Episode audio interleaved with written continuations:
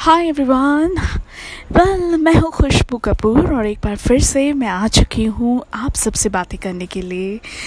आपको इंस्पायर करने के लिए with my show which is motivation with Khushboo Kapoor. And मैं हूँ international anchor teacher singer motivational speaker at life coach so आज हम बात करने वाले हैं हमारे इंडिया की न्यू एजुकेशन पॉलिसी के ऊपर। मैंने जो न्यू एजुकेशन पॉलिसी आई है, जैसा कि मैंने इसमें पढ़ा कि इसमें वोकेशनल स्टडीज़ पर काफ़ी महत्व दिया गया है। आपको पता है मैंने इस पर एक वीडियो बनाया था। फेसबुक और यूट्यूब पर मैंने वो वीडियो पोस्ट किया था। अगर आपको टाइम मिले तो आप ज़रूर देखिएगा। और ये वीडियो मैंने बनाया था फोर मंथ्स पहले in the month of March और जब मैंने इसे पोस्ट किया था, तब काफ़ी लोगों ने इसे देखा था। एंड बहुत सारे लोगों ने अपने कमेंट्स दिए थे विच वर ऑल पॉजिटिव क्योंकि मैंने हमारे इंडिया के एजुकेशन सिस्टम की जितनी भी कमियाँ थी उन कमियों को उसमें लिस्ट किया था। चलिए थोड़ी सी चीज़ें मैं यहाँ पर आपको बता देती हूँ कि उस वीडियो में मैंने क्या क्या डाला था। सो so, उस वीडियो में हमने बात की थी कि हमारे यहाँ पर दो तीन साल के बच्चे को ही स्कूल में भेज दिया जाता है। बच्चा रोता रहता है फिर भी उसको स्कूल भेजा जाता है। और अगर मैं वर्ल्ड के बेस्ट एजुकेशन सिस्टम की बात करूँ तो माना जाता है कि वर्ल्ड का बेस्ट एजुकेशन मिलता है फिनलैंड में। एंड फिनलैंड में जो रूल्स हैं स्कूल के, जो बच्चों के लिए स्टडीज़ के रूल्स हैं, वो ये हैं कि जब बच्चा सात साल का हो जाता है तब वो पढ़ाई करने के लिए उसके मम्मी पापा भेजते हैं। और वहाँ पर कोई टेस्ट नहीं होते हैं, जबकि हमारे इंडिया में तो हर क्लास के बाद आपको टेस्ट देना ही होता है।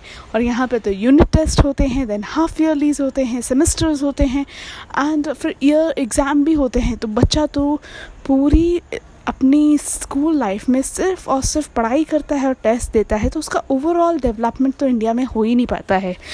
Besides studies, there is lot more required to actually develop the IQ and EQ of a child जो हमारा इंडियन एजुकेशन सिस्टम में जैसे प्रायोरिटी पे रखा ही नहीं जाता है। और जहाँ तक वोकेशनल स्टडीज़ की बात है, हमारे यहाँ पे तो वोकेशनल स्टडीज़ को बिल्कुल भी महत्व दिया ही नहीं गया।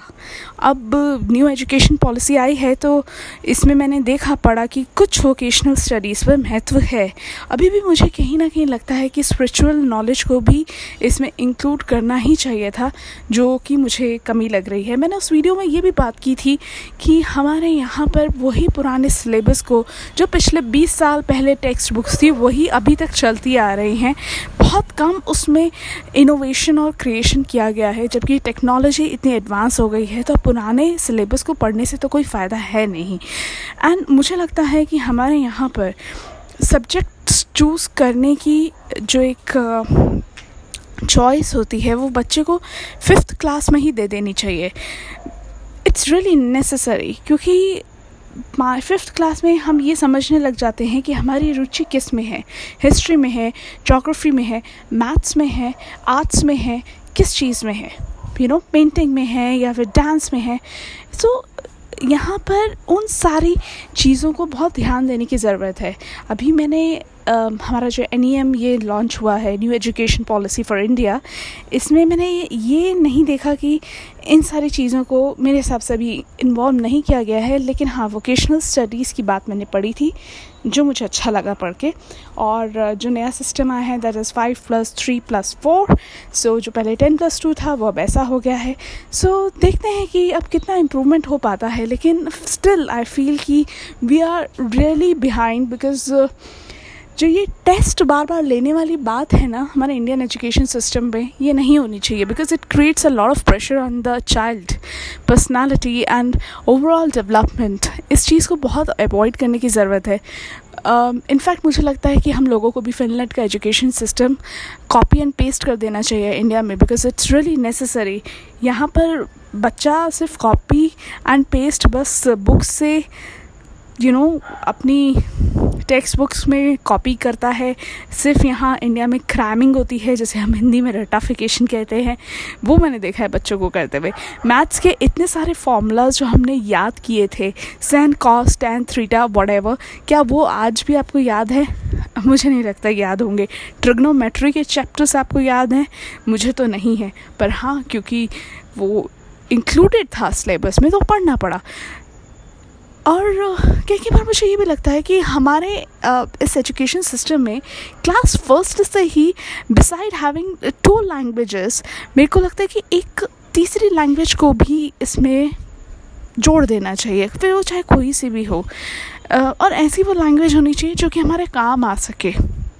जैसे संस्कृत को हमें फिफ्थ तक पढ़ाया गया था, लेकिन maybe it's it can be French आप स्पेनिश या कुछ भी, एक जर्मन क्योंकि एक एक्स्ट्रा लैंग्वेज होने से बच्चे को काफ़ी नॉलेज मिलती है और अगर वो हायर स्टडीज़ के लिए कहीं जाता है तो ये उसके लिए एक एडिशनल बेनिफिट हो जाता है।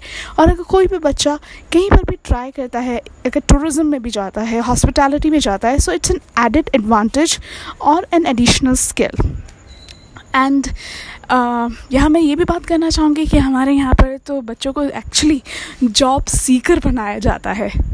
स्कूल्स में यही बोला जाता है और मम्मी पापा भी यही बोलते हैं कि बैंक पीओ का एग्ज़ाम निकल रहे हैं आई के एग्ज़ाम्स होने वाले हैं आर के होने वाले हैं।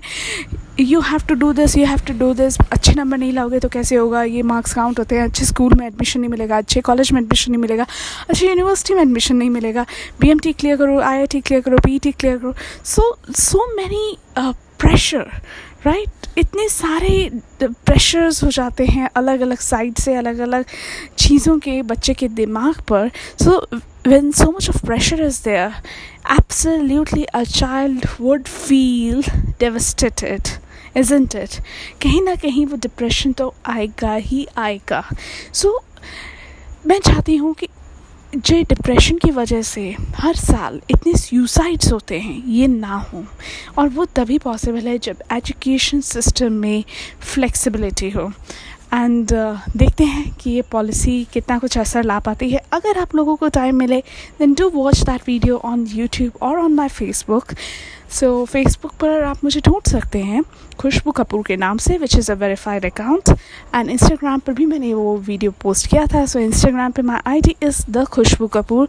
I would be really happy if you watch that video and if you let me know about your comments what do you think about the education system of India and what changes we actually need to brought in right so thank you thank you for listening to me ये मैं जो भी आपके लिए लेकर आती हूँ ना, ये मैं कोई स्क्रिप्ट नहीं बनाती इसकी तो अगर कहीं पर भी कुछ, थोड़ा बहुत भी इधर उधर फंबल वम्बल हो जाए तो please ignore it and I hope कि आपको ये मेरी बातें अच्छी लगी होंगी एंड कुछ थोड़ा बहुत नॉलेज एडिशन हुआ होगा।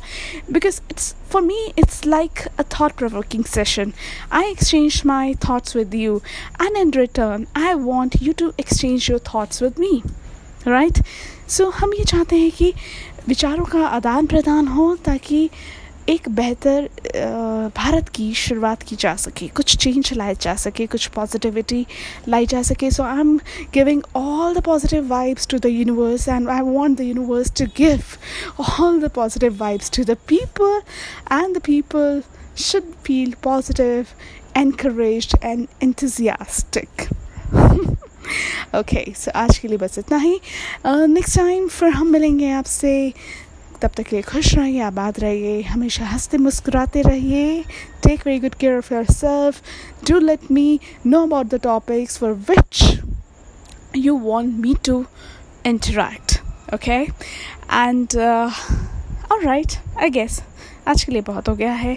Um, मिलती हूँ आपसे फिर नेक्स्ट टाइम तब तक के लिए this is Khushboo Kapoor signing off have a great time bye bye